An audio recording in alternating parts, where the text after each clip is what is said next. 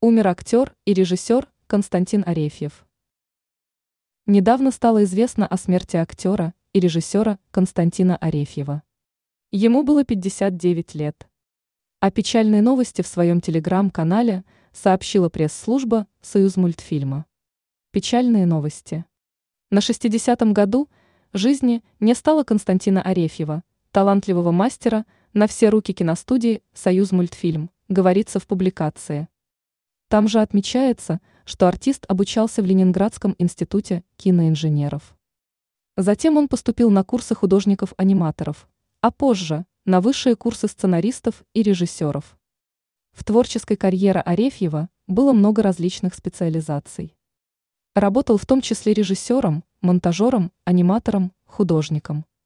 Совсем недавно на «Союзмультфильме» Константин Арефьев в роли режиссера вместе с Михаилом Алдашиным – создал короткометражный мультфильм «Крылья для друга». А на авторском проекте «Кораблик», который хотел летать, был аниматором, проинформировали в пресс-службе. Киностудия выразила соболезнования друзьям и близким Константина Арефьева, отметив, что все, кто знал этого человека, понесли невосполнимую утрату.